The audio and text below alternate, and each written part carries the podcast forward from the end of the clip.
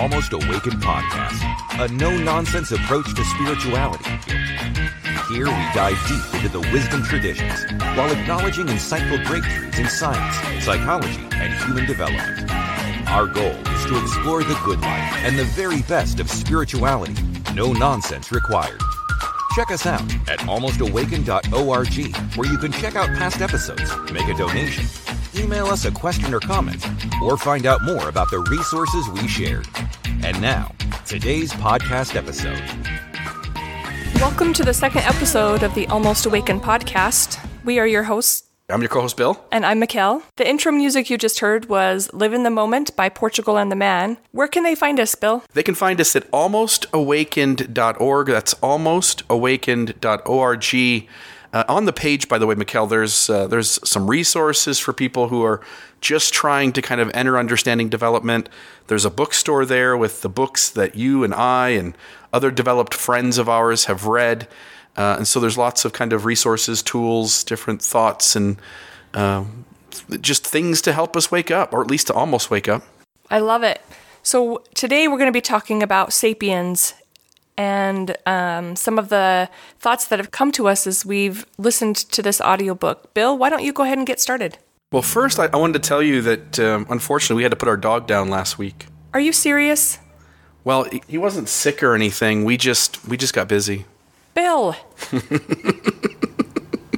So, so listener, there's a little humor to start us off. The book uh, *Sapiens* is something that our entire group of friends, I think, have read, and it's anytime I'm, I run into somebody who's awakened, it's a book that they're they're pointing to. Uh, *Sapiens*. Let me go through maybe a few ideas, and Mikkel, jump in anytime you kind of think of of something along these lines. But um, what is Sapiens about, Bill? well, that's good. Let's let's start there. so, uh, *Sapiens* is a book written by the author Yuval Harari.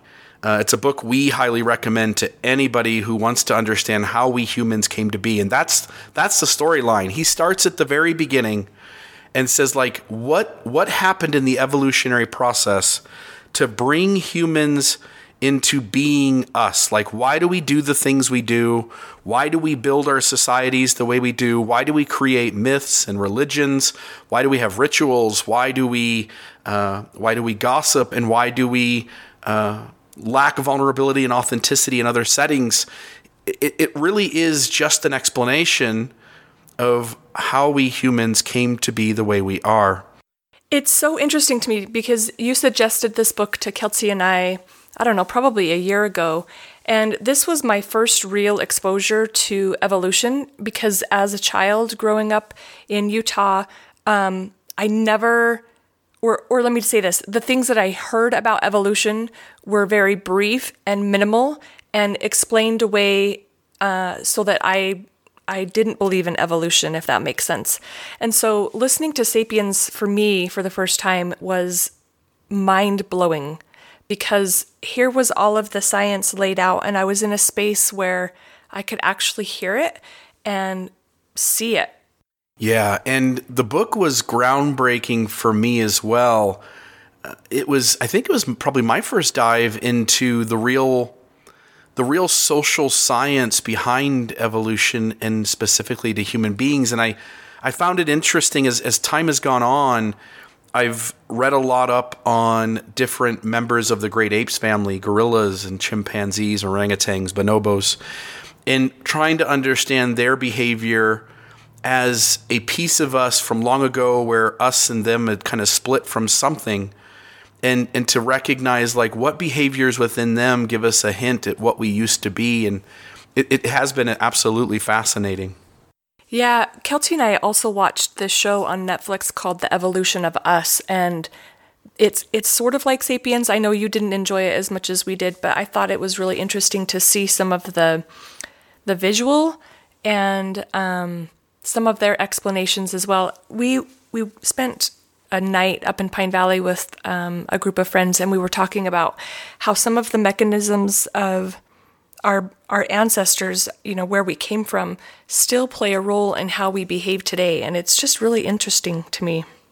Yeah, and so let's dive into some of that. So, the first thought I had uh, as I've thought about that book and I've tried to process the information there and then kind of gone off and read other things, I, I, I really deeply believe, Mikkel, that if we were to go back in time to when we, as whatever species we were, when we first started to exhibit something other than just being animal, just being, you know, just being uh, non human and when we first entered this, there's this little trace of humanity inside of us, imagination and creativity and all those things.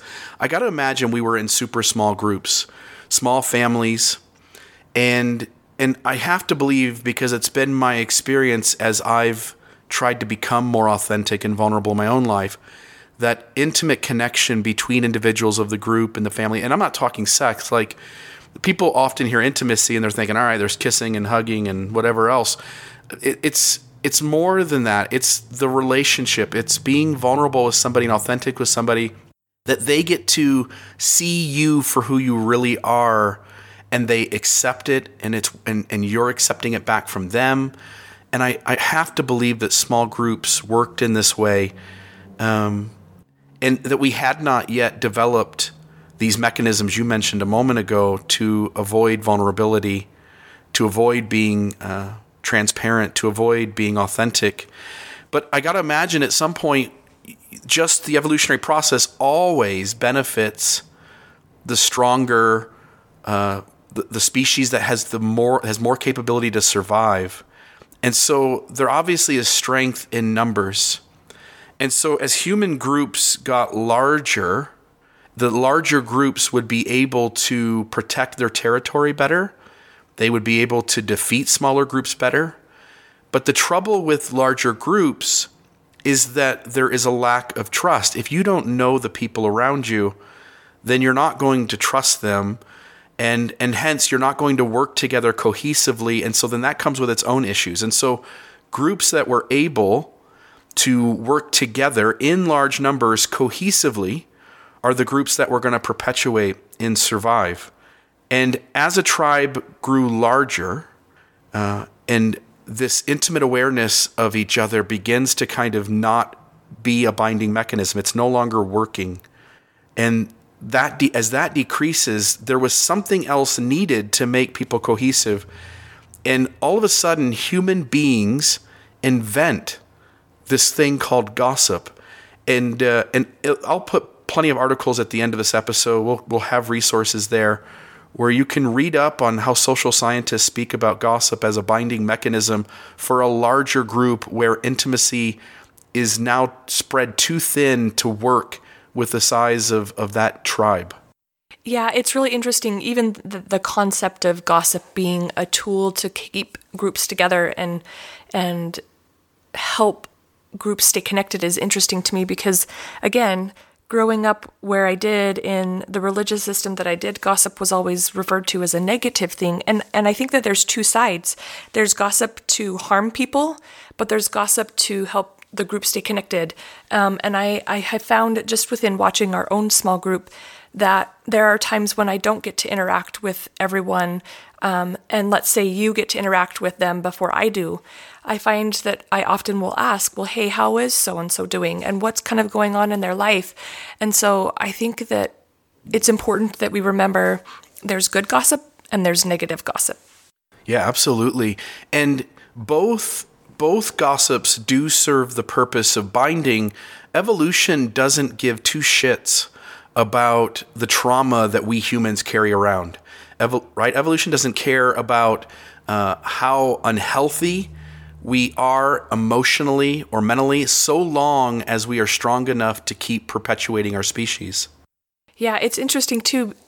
Kelsey and I were also watching Brene Brown, and she she made a comment that was so I don't know, it just really kind of hit home. And she said that it's easier for us to cause pain than for us to feel pain. And I think that that relates to gossip because it can be easier to try and harm someone who we're not getting along with in the group by using gossip to cause a rift, you know, to to change the dynamics.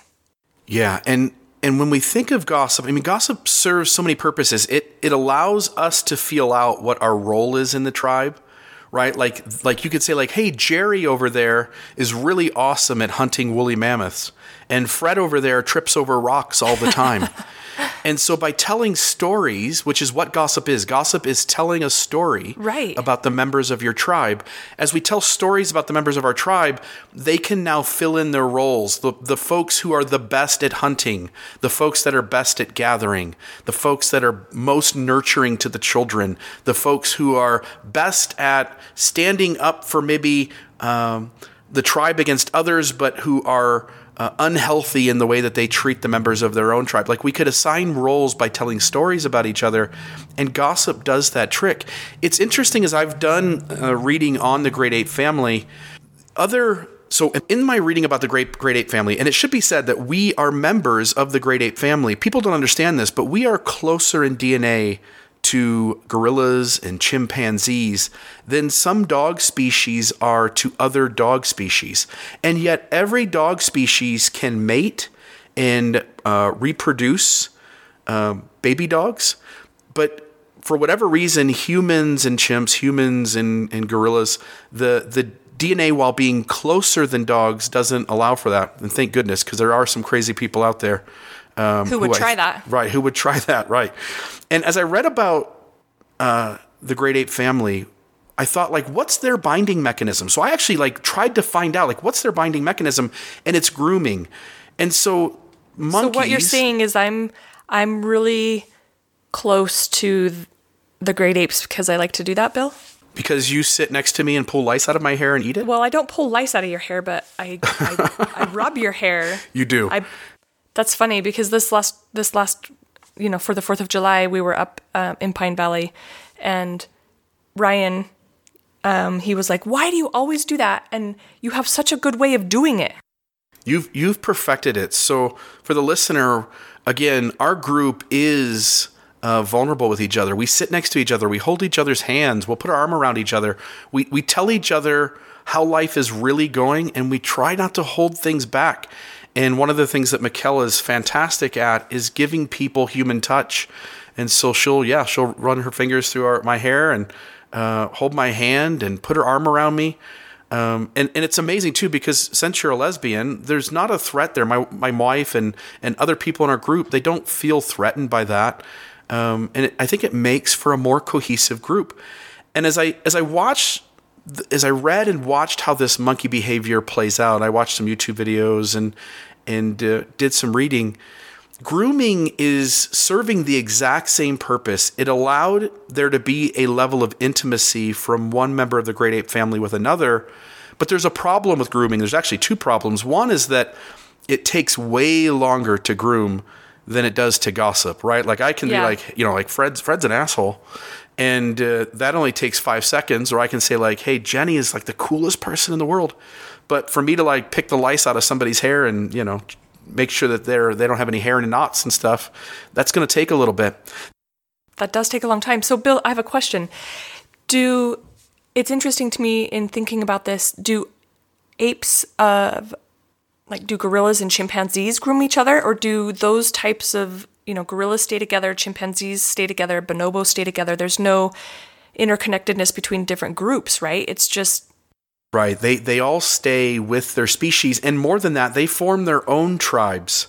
Uh, interesting. so they'll be so there's the tribe size can be upwards of around 150 but generally they'll break out into smaller groups of 15 16 17 and they'll go kind of like find their own private space and then they'll just all like lay around or sit around each other and groom each other. And they'll spend whatever 45 minutes or an hour just kind of like giving each other this this touch and connection and this holds the tribe together the other problem with grooming, Mikkel, is that you can't do something else while you're grooming. In other words, you can't accomplish other tasks.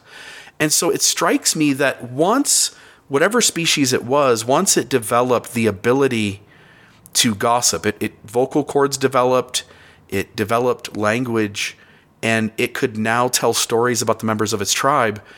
Gossip was a much faster, quicker way to com- to give that same cohesiveness, and you could do other things while you talked about people. Um, It's interesting as we think about gossip as an invention. We sometimes think of inventions like I go into a lab and I want to I want to create a light bulb and I don't know how to do that, and so I'm testing things and doing stuff. Invent uh, gossip as an invention was unintentional, but once it came into place, it absolutely served its purpose. And so now, whereas intimacy uh, only holds a group together, they think somewhere between like 15 to 25 and I'm, I'm wondering your thoughts, Mikkel, on as we've formed our group and as we look at other people who are forming groups and we see those groups in place, what your thoughts are on the size of the group and how intimacy works and doesn't work based on that size. Yeah, as it kind of two things come to mind, Bill. Um, first, in finding a group, um, for me, you know, when when I was going through some struggles and and had no one, um, I reached out to someone I could trust who then connected me with you and with some of the other people in our group. And so, knowing, I think, who you can trust is key um, because that allowed me to be willing to be vulnerable because this other person trusted you. And so I think that there has to be a certain level of trust in forming the group. You you you've got to find people that you honor who are in a similar space as you, um, because it can be very difficult to to try and find um, a place where you feel safe. And I think safety again is another key factor. Um, and I think that as you as you interact with people, you're you need to listen to your gut. You're going to know when it's okay to say things and when it's okay to keep being open and vulnerable, and and when when you need to hold back a little bit because you don't want to just lay your whole life out all at once. Does that make sense? It, it's you have to build, and I think that that's the same with your level of intimacy within the group. That has to build. You don't just find a group and then all of a sudden everybody's rubbing each other's hair and holding hands. It's it builds slowly over time. And I've noticed as our group has gotten bigger, for me, it feels less connected the bigger we get. And I like the, I like it when it's smaller, um, our core kind of 15, because beyond that, I feel disconnected. It's hard for me to spend quality time with each individual person because I do. I want to connect with them. I want to find out what's going on in their life. I want to give them that opportunity for us to both be vulnerable and share and and grow. And I find that the larger our group gets, the harder it is to maintain that. Yeah. And as we do episodes going forward, as we record other stuff, as we have other conversations with you, the listener, we're going to encourage you to try and build that kind of community where there is this vulnerability and authenticity, where there is this level of intimacy because you're willing to uh, expose your inside parts and talk about your shadows. But in doing that, not everybody is safe. It's it's right. It's not only that you don't. It's not only that you're weary of sharing your yourself. It's also that other people's motives sometimes aren't genuine, and people aren't safe to do that with. Absolutely. And I think, like I said, me finding somebody I could trust who then pointed me to you and Chris and Don, um, who you know, then you guys helped bring in some other people into our our circle. Um, trust is key. Yeah, and I think we got lucky early on in that as we built the group to four, six, eight, 10, 12, it seemed like the couples that we added, the people that we added, they were they were the right fit immediately. And so it allowed us to go like, "Oh, this thing works." Like this works if you can find people whose motives are genuine, who are willing to lean into um, their shadows, who are willing to, and again, we're going to use these same words over and over again, but to be authentic, to be vulnerable. When you when you sense like, oh, now we're 12 people, now we're 14 people, and these are good human beings, and they are all safe for me to be as much of myself as I can be it, it makes it easy to go like, oh, this process works. Yeah, absolutely. So as uh, intimate connection between individuals works for about 15 to 25, when you get to those higher numbers, it breaks down. As Mikkel already noted, we all say like, "Hey, man, wouldn't it be cool for there to be 200 of us?" No, No. it doesn't. It doesn't work. It falls on its face. So as you get to those higher numbers, and honestly, I'm with you, Mikkel, as we are at 14, 15, you know, maybe we add another person or two, but it feels like we're at the upper limits of what that can be at its at its real best. And that doesn't mean you don't have other friends that are like one layer away and you still love them and you spend time on them and you still get to know them, but it's just a fact you cannot have a group of 40 that intimately are connected. And so when you get to the higher numbers, something else has to come in. And we said it's gossip. Gossip works from about 25, and it works with less because, right, there's gossip in our group. Sure. Every group has that going on. You hope, as you pointed out, Mikkel, it's a healthy gossip. We're talking about, like, hey, so and so's having a hard day. We should reach out to them and, and try to help them and, and give them some support. But negative gossip also happens. That's just natural. But if you get to those higher numbers, gossip also stops breaking down. Gossip works to about 150. And so Sapiens points out that this is the point that once we got into tribes and groups of 150 and larger, for those groups to self perpetuate, and again, the bigger groups are always going to beat and defeat and destroy and kill the smaller groups, and they're always going to be able to do a better job of protecting their territory. Suddenly, this really magical thing comes in, and it's called myth. This is fascinating to me the the how it changes from gossip to myth and it's fascinating to me that one person can tell a story and other people believe it. Yeah, people, somebody creates a story that has Like some component of truth, but it's it's an invention like you said. They've created this thing that's part real and mostly not.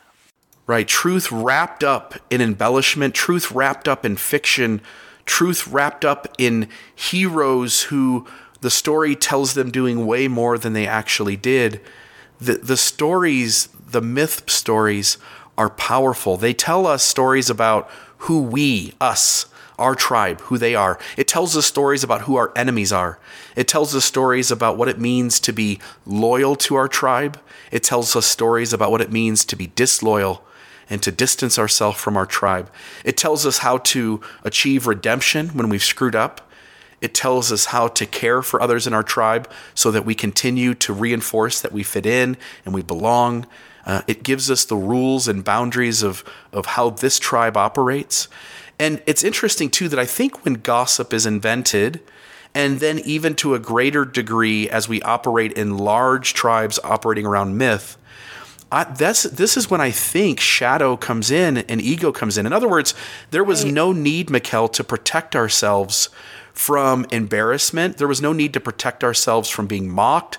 There was no need to protect ourselves from having our most sensitive pieces of our life exposed until somebody had the ability to talk about us and to talk about our tribe and to tell stories about us and our tribe.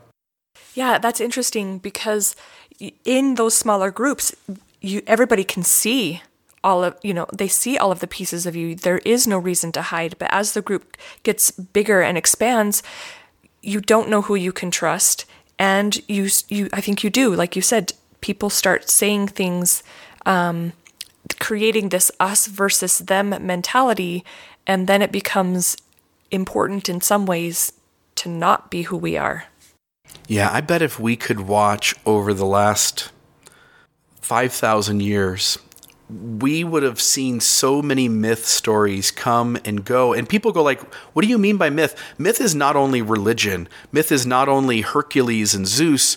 Myth is America, right? Like on Right. like one person on one side of a line is an American, and the person three inches away on the other side of the line is a Mexican, and they might live on the same street, and they might they might know each other, and they might talk, and they might go to picnics together, but they're not the same. And it's this boundary that's not real. Uh, money's another thing. It's a myth. It's just a piece of paper with ink and numbers on it. And time Yeah, time is a myth. It's a it's an arbitrary construct that we create in order to identify and label our world. It's crazy to me. It's crazy. And yet, so much of our life operates around these arbitrary constructs. because what would life look like if we didn't? Do you think that there do you think that there'd be chaos if we didn't have these?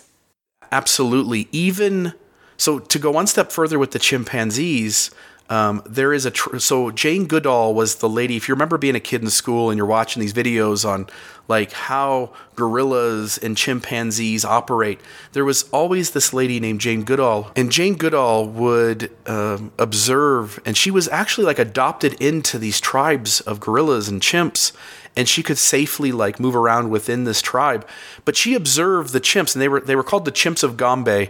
The the chimps had this tribe and they would go out and patrol their territory at night. Like there was something about this tribe that says we are this group and anybody else is them. We're us, they're them. And they would go out and patrol the borders and they would end up killing uh, other members of other tribes trying to expand their territory. And so, war, we give war mythological stories. We say we are Americans and we're fighting against ISIS, or we're the North and we're fighting against the South. And it's just a myth that we've encapsulated that in. But somewhere deep inside our bones, sadly, is this, is this desire to hurt and kill people who do not look like us. I know. It's sometimes infuriating because we we're all so interconnected there's you know we can't function without each other. Not just human beings but you know plants and animals and and insects and everything in this this earth is so interconnected. And so to have these arbitrary and and dividing factors is mind-blowing. And and sometimes it makes me feel so angry because why can't we just see all why can't we just appreciate who we are and understand that the differences that we have don't mean it's not a bad thing. Why can't we why can't we see our differences as a good thing and use those to both of our advantage? You know like i'm i'm good at some things but there's things that i'm not that great at and someone else is. And so in in combining those two you know taking what i'm good at and taking what someone else is good at can make you know, we could produce something that is useful and beneficial to everybody. So it just sometimes feels so maddening and infuriating that we do we we allow ourselves in a lot of ways to live by the constructs and the labels that other people have placed. Yeah, and you could, and I, I think I'm safe saying this because I doubt there's a lot of a, almost awakened or awakened people who are Trump supporters, right? That doesn't make sense. It does not make sense. Okay, so yeah, but we'll so, try not to judge you. Okay, we won't. So if you like Trump, you can certainly email us and share your thoughts with us. But it feels as though the way Trump is capitalized is by pitting us against them, making everything very, um, very ethnocentric. But it feels too at the same time that there are segments of our society who are pushing ethnocentricity forward, saying, like, no, we have to protect us and we have to go after them.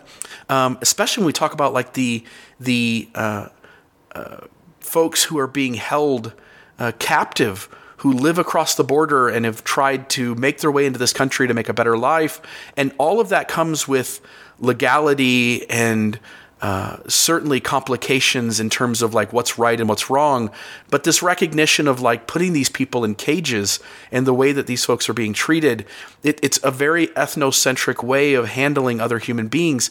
And while Trump and his supporters and that segment of society who is pushing for those things seems to be fighting to hang on to ethnocentricity, it feels like our world is moving into something else that begins to really deeply respect diversity, begins to really respect difference, and to see the value that those gifts add to our culture and to our society. Yeah, I agree. I just wish it would move along faster. Yeah, let what can we do to speed it up? And I think maybe part of that is to build intimate communities where you begin to really value people's differences rather than setting up a system where people are compelled to fit in and to change themselves, but to form groups where people can be themselves and you can start to sense the gifts that are there.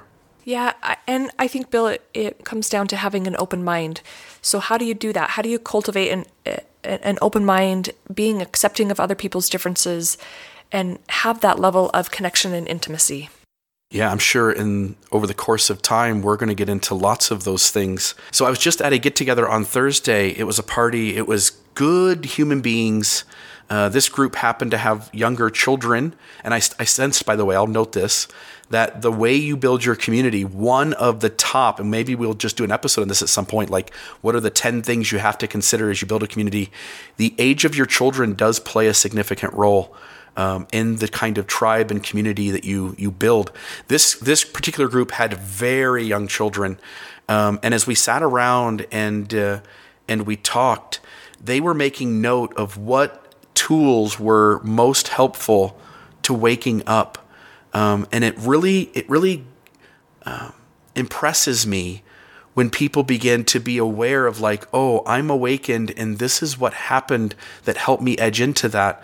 I'm almost awakened, and here are the things that I'm implementing in my life that are a factor in that occurring. Uh, it'll be interesting, I think, as we go forward to talk about what it takes to not only wake up yourself, but to to build communities of folks who are almost awakened. And I think that one of the things that you said kind of stuck out for me is they're they're learning these skills, you know, these techniques, these these methods, whatever, and hopefully sharing those with their kids so that we can moving forward have a more open and accepting and loving future generation. And it seems like that's the case. It feels like when you talk to a 15 year old today, if you were to survey 100 15 year olds, they are much more inclusive of diversity. LGBT being one issue specifically that uh, surveys have been done and note that our younger generation is not drawing the lines that past generations did. And so I, I see a lot of hope uh, there's a lot of other things that maybe are causing destruction on this planet, but one of the things I see hope for is that our younger generation seems to be picking up uh, inclusivity and understanding and valuing of diversity. That's awesome. That's awesome. So, how does this relate to Sapiens, Bill? Do you think maybe it ties into into myth? So, two things happen for me. One is, as you point out, myth. Once I understood how myth came into being and what purpose myth served, it allowed me to go back into my own system and to see that my system's myth was just myth too. It wasn't any more real. I didn't I didn't deserve to have any more certainty about my uh, spiritual myth story than than the judgment I took out on other people's myth stories. In other words, as I looked around the world and I said like, "Oh, look at those religions; they're not true." I mean, let's take for instance uh, uh, Hinduism with the Bhagavad Gita. The Bhagavad Gita is a very fictional writing. There's talking deers, there's magical spells. And as I looked at the Bhagavad Gita and I said, like, oh, that's obviously fiction. Like, maybe it's useful. It probably contains truth. And now that I've read it, I certainly does but it's just fictional myth and it serves a purpose of of giving that tribe its boundaries, its truth to work within. And then all of a sudden I had to turn around and look at my own myth stories and go like, "Oh, that's the same thing." So that was one thing that happened. The other thing that happened was as I looked at my own shadows, and this is much more recent, as I look at my own shadows and mechanisms, I, I now recognize that whoever we were 200,000 years ago, we likely didn't have those mechanisms then. And as we began to build bigger and bigger groups and tribes, those mechanisms came into be. And now I see, like, oh, I want to be safe. I want my tribe to be big enough, and I want myth stories to exist, America again, for instance, that, that we bind together to protect ourselves against others who see us as an enemy. I certainly want that. But the moment I feel safe, I also want to go back now and go back to my smaller tribe, my smaller group, and I want to start to shed those mechanisms because I'm healthier if I can look at my shadows honestly and begin to kind of work on them, get rid of the ones that don't need to be there, and examine and dissect and reconstruct the ones that need to be something different than what they are. I think that there's a lot of times we tell our we tell ourselves myths. Bill, for example, um, a couple of weeks ago, Kelsey went and got her her ear pierced, like the upper part of her ear, right? And we had talked about both of us doing it at the same time, but she was with Amanda and they both got super excited. And so they decided to do it right then and there. And I was still at work. And so automatically I start creating stories, myths, if you will, in my own head about what that means and And it's just interesting as we, at least for me, as I step back and start looking at what my shadows are, how often I go to story um, when things aren't making sense. Do you find that you do that yourself? So absolutely, I do that, and and this was a piece of shadow that was on my mind a few weeks ago. Now that we're kind of jumping into some shadow work here, I I'm laying in bed with my wife, and she's been hurt by something I've done, and that thing that I've done was to tell her that she would be best served if she read more books because our group they are all reading these certain books and it gives us something to talk about and it gives us something to grow in and it gives us something to learn by. And suddenly I like I see how hurt she is as I'm as I'm getting her the whole point right is that my shadow is to try and make her more like me. I want her to be me. And in trying to make her be me I am manipulating her into fitting into what I want her to be. And I'm using the group as an example and saying, like, the group all does this and you don't. What's really going on, though, is that the group is diversified. The, our, if you take our core group, Mikkel, there are some people in our group who are reading, and there are other members of our group who are not reading. There are members of our group who like to go to concerts, and there are other members of our group who don't. There are members of our group who like to sit around a campfire and say nothing, and there are other members of our group who want to sit around a campfire and talk and talk and talk. And I don't mean that in any kind of negative way. Like we're all different, and we all bring different gifts, and we balance each other out so damn well. And yet we want to tell a story about who our group is and what they are, but that's just a myth and so I turn over to my wife and I say, I get it. For the first time, I see what I'm doing. I'm manipulating you. I am creating myth stories about our group that are not true. And so as I sat there for about an hour, her and I just talking, I know it was healing to her. It was deeply, it was deep work for me um, to begin to dissect that. And I have not gone back to that mechanism since. And so you're right, like sitting with these things uh, helps us to address them. And the more we revisit, like, oh, I'm doing that thing again, the more we can distance ourselves from it, we can reduce its impact, and hopefully eventually even just get rid of it altogether. And don't you find, Bill, as, as you do that process, you you gain greater connection? Yeah, because now instead of having a story about my wife or a story about me or a story about our group, I've now removed one more layer and I now see the group just a little bit more like it really is. Yeah, it's pretty beautiful, I think. So Bill, I know that your mom has been struggling. She's she's had an illness and I just want to check in and see how things are going with that. How are you handling things and Yeah, so for the audience, my mom has cancer. It, it started off as skin cancer. And uh, and I want to preface this. I, I highly doubt. I highly doubt. I would I would I know she would be hurt if she listened to this episode and, and heard me talking about it. Um, and so I won't say much. Um, but I would say, just for listeners, if you're hearing this, I would really hope that nobody in the listenership would go online and, and, make a comment about this part of our podcast episode. Let's just keep this kind of here. But as my mom is dealing with cancer and and all that comes with that, it it's gotten me at various points to be really pissed. Like I'm I'm just fucking angry. I'm mad and and as I'm mad, I'm mad. What am I mad at? Like I I've deconstructed religion. I've deconstructed uh, in serious ways what God is or isn't, and and so I don't have anything to be pissed at other than to be pissed at the universe, and the universe just does what it does. And so I was sitting at dinner the other night with some friends, and and somebody asked that too. Said, "How's your mom doing?" And I said, "You know, it's bullshit. It's fucked up."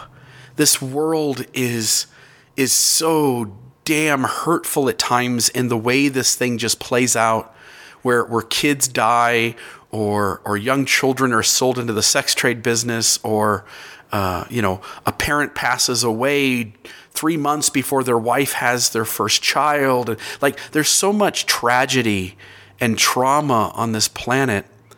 And and it, it like there's moments where you're like it's just bullshit and it isn't okay and it's frustrating. And then my very next thought was but it's also beautiful. It's beautiful. It's amazing. And, and it ties into what we're just talking about which is this idea that um, planet Earth has had billions and billions of species. And yet, Mikkel, how many species are building condos? Yeah, one. Yeah, dolphins aren't building condos, right? Right. Dolphins are damn smart and they haven't built a damn thing, have they? Not that I know of. No, no, there's no underwater uh, 20,000 leagues under the sea down there. But it would be really cool if there was. Maybe we Yeah, just haven't discovered cool. it yet, Bill. It would be cool. And so it, it gave me this thought like, as I look out across the universe, Mikkel, how damn lucky are we that this one species, this one species, its vocal cords developed just enough, its consciousness developed just enough, that it creates these things like gossip and myth, and, and now it builds things and destroys things, unfortunately, it, it's miraculous. And so as I look at the tragedy of what we're dealing with with my mom, uh, at the very moment I'm holding space inside me, pissed and angry, there's also a deep awareness that, man, we were all damn lucky to have what we have and to be who we are and to have even this short moment, however long it lasts, on this rock that's flying through space at thousands and thousands and thousands of miles per hour how lucky we are to enjoy whatever this experience entails for the short time we do.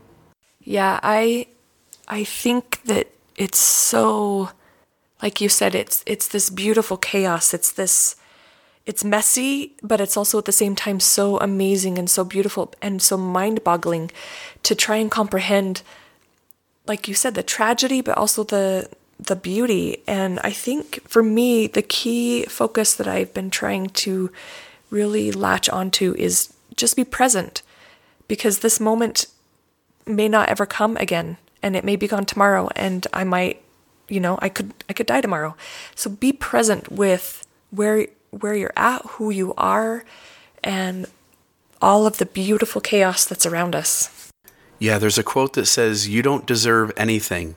And that's true. You don't deserve the bad that comes into your life, but you don't deserve the good that comes into your life either. The universe just happens, and we ought to just have gratitude for it. Yeah, I agree.